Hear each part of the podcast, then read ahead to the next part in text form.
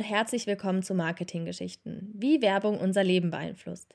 Ich bin Nadine und alle zwei Wochen erzähle ich euch von einer innovativen Marketingstrategie und gerissenen Werbetreibenden, die unser heutiges Leben enorm beeinflusst haben. In der ersten Folge dieses Podcasts ging es beispielsweise darum, warum O-Saft für viele Menschen einen festen Platz auf dem heimischen Frühstückstisch hat.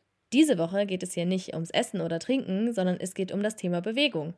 Ich bin auf das Thema der heutigen Episode aufmerksam geworden, weil ich momentan viel auf Pinterest unterwegs bin.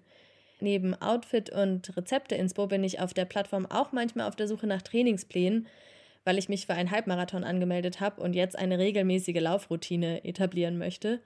Und wenn man erstmal in der Sportbubble ist, wird einem auch schnell Content angezeigt, der Tipps zu einem allgemein gesunden Lebensstil gibt. Einer der Ratschläge, die ich am häufigsten gelesen habe, ist, dass man 10.000 Schritte pro Tag gehen soll. Immer schwirrt diese magische Zahl 10.000 in der Lifestyle-Bubble herum. Aber warum eigentlich genau 10.000 Schritte? Auch hier steckt nicht unbedingt ein medizinischer Grund dahinter, sondern einfach nur cleveres Marketing. 10.000 Schritte am Tag. Das sind je nach Schrittlänge 6 bis 8 Kilometer. Wirkt für mich ehrlich gesagt ganz schön viel. Genau wie viele andere Menschen in Deutschland habe ich einen Job, bei dem ich hauptsächlich am Schreibtisch sitze. Wenn ich die Statistiken in meinem iPhone checke, komme ich durchschnittlich auf 6661 Schritte täglich. Zu wenig, wenn man der allgemeinen Annahme Glauben schenkt, dass nur jemand, der 10.000 Schritte pro Tag geht, auch wirklich ein gesundes Leben führt. Je mehr sich Menschen bewegen, desto besser, das ist ja klar. Vor allen Dingen bei Bürojobs mit wenig körperlicher Aktivität ist es wichtig, dem Körper einen Ausgleich zu gönnen. Aber jetzt kommt der Schocker dass erst ab 10.000 Schritten am Tag merklich zum Beispiel Herz-Kreislauf-Probleme abgewandt werden können, wurde wissenschaftlich nie belegt. Eine Meta-Analyse, die im European Journal of Preventive Cardiology veröffentlicht wurde, besagt sogar, dass bereits 4000 Schritte das Sterberisiko verringern. Puh, bei der Erkenntnis dürften viele Menschen aufatmen. Denn die Stanford University fand in einer Studie 2017 heraus, dass im Durchschnitt kaum jemand auf 10.000 Schritte am Tag kommt.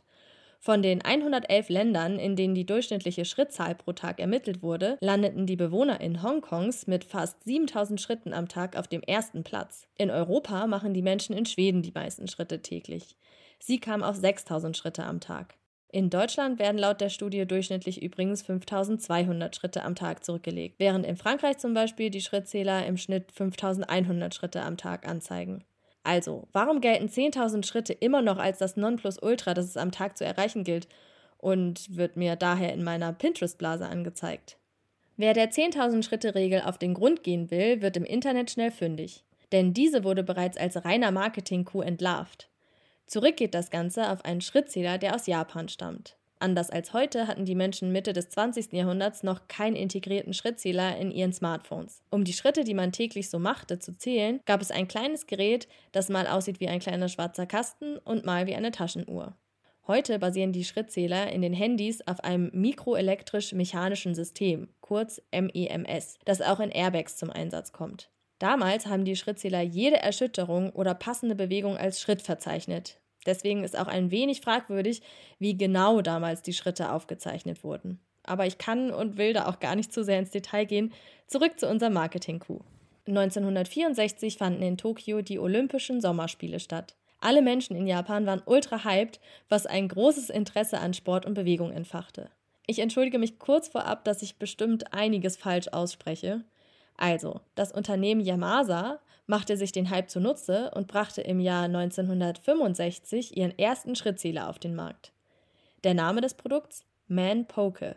Man bedeutet dabei 10.000, Po Schritt und Ke Zähler, also 10.000 Schrittzähler. Der Slogan auf den Werbeplakaten passte dazu. Dort hieß es, jeden Tag 10.000 Schritte gehen. Der Grund, warum jetzt genau 10.000 Schritte gegangen werden müssen, ist einfach. 10.000 ist die höchste Zahl an Schritten, die der Man Poker erfassen konnte. Danach sprang er wieder auf Null. Das heißt also, dass die 10.000 Schritte-Regel, die bis heute gilt, eigentlich nur einer cleveren Marketingkampagne entsprungen ist, aber nicht, wie die Hersteller verkündeten, Zitat, Ausdruck eines gesunden Lebensstils ist. Wer wirklich einen gesunden Lebensstil führen möchte, sollte sich daher weder auf Pinterest noch auf Empfehlungen von Unternehmen stützen und etwas kredibilere Quellen heranziehen wie die Weltgesundheitsorganisation, WHO zum Beispiel. Diese empfiehlt für ausreichende körperliche Bewegung mindestens 150 Minuten moderate Bewegung wie Schwimmen, Radfahren und zügiges Gehen in der Woche oder 75 Minuten intensiven Sport wie Joggen oder Teamsport. Wer seine Gesundheit wirklich verbessern möchte, soll laut WHO das Pensum verdoppeln. Ich bin keine Sportwissenschaftlerin oder Medizinerin, deswegen kann ich überhaupt nicht beurteilen, was jetzt wirklich wie gesund ist. Für mich ist die Hauptsache, dass sich alle wohlfühlen und das mit oder ohne 10.000 Schritten am Tag. Das war auch schon die heutige Marketinggeschichte und ich freue mich, dass ihr zugehört habt. Meine Quellen findet ihr unten in der Folgenbeschreibung, genauso wie die Möglichkeit, mit mir Kontakt aufzunehmen, um mir Feedback oder Themenvorschläge zukommen zu lassen. Wenn euch der Podcast gefällt, freue ich mich über eine Bewertung in Form von Sternen oder Kommentaren und ich hoffe, ihr schaltet bei der nächsten Folge auch wieder ein. Ich bin Nadine und bis zum nächsten Mal bei Marketinggeschichten, wie Werbung unser Leben beeinflusst.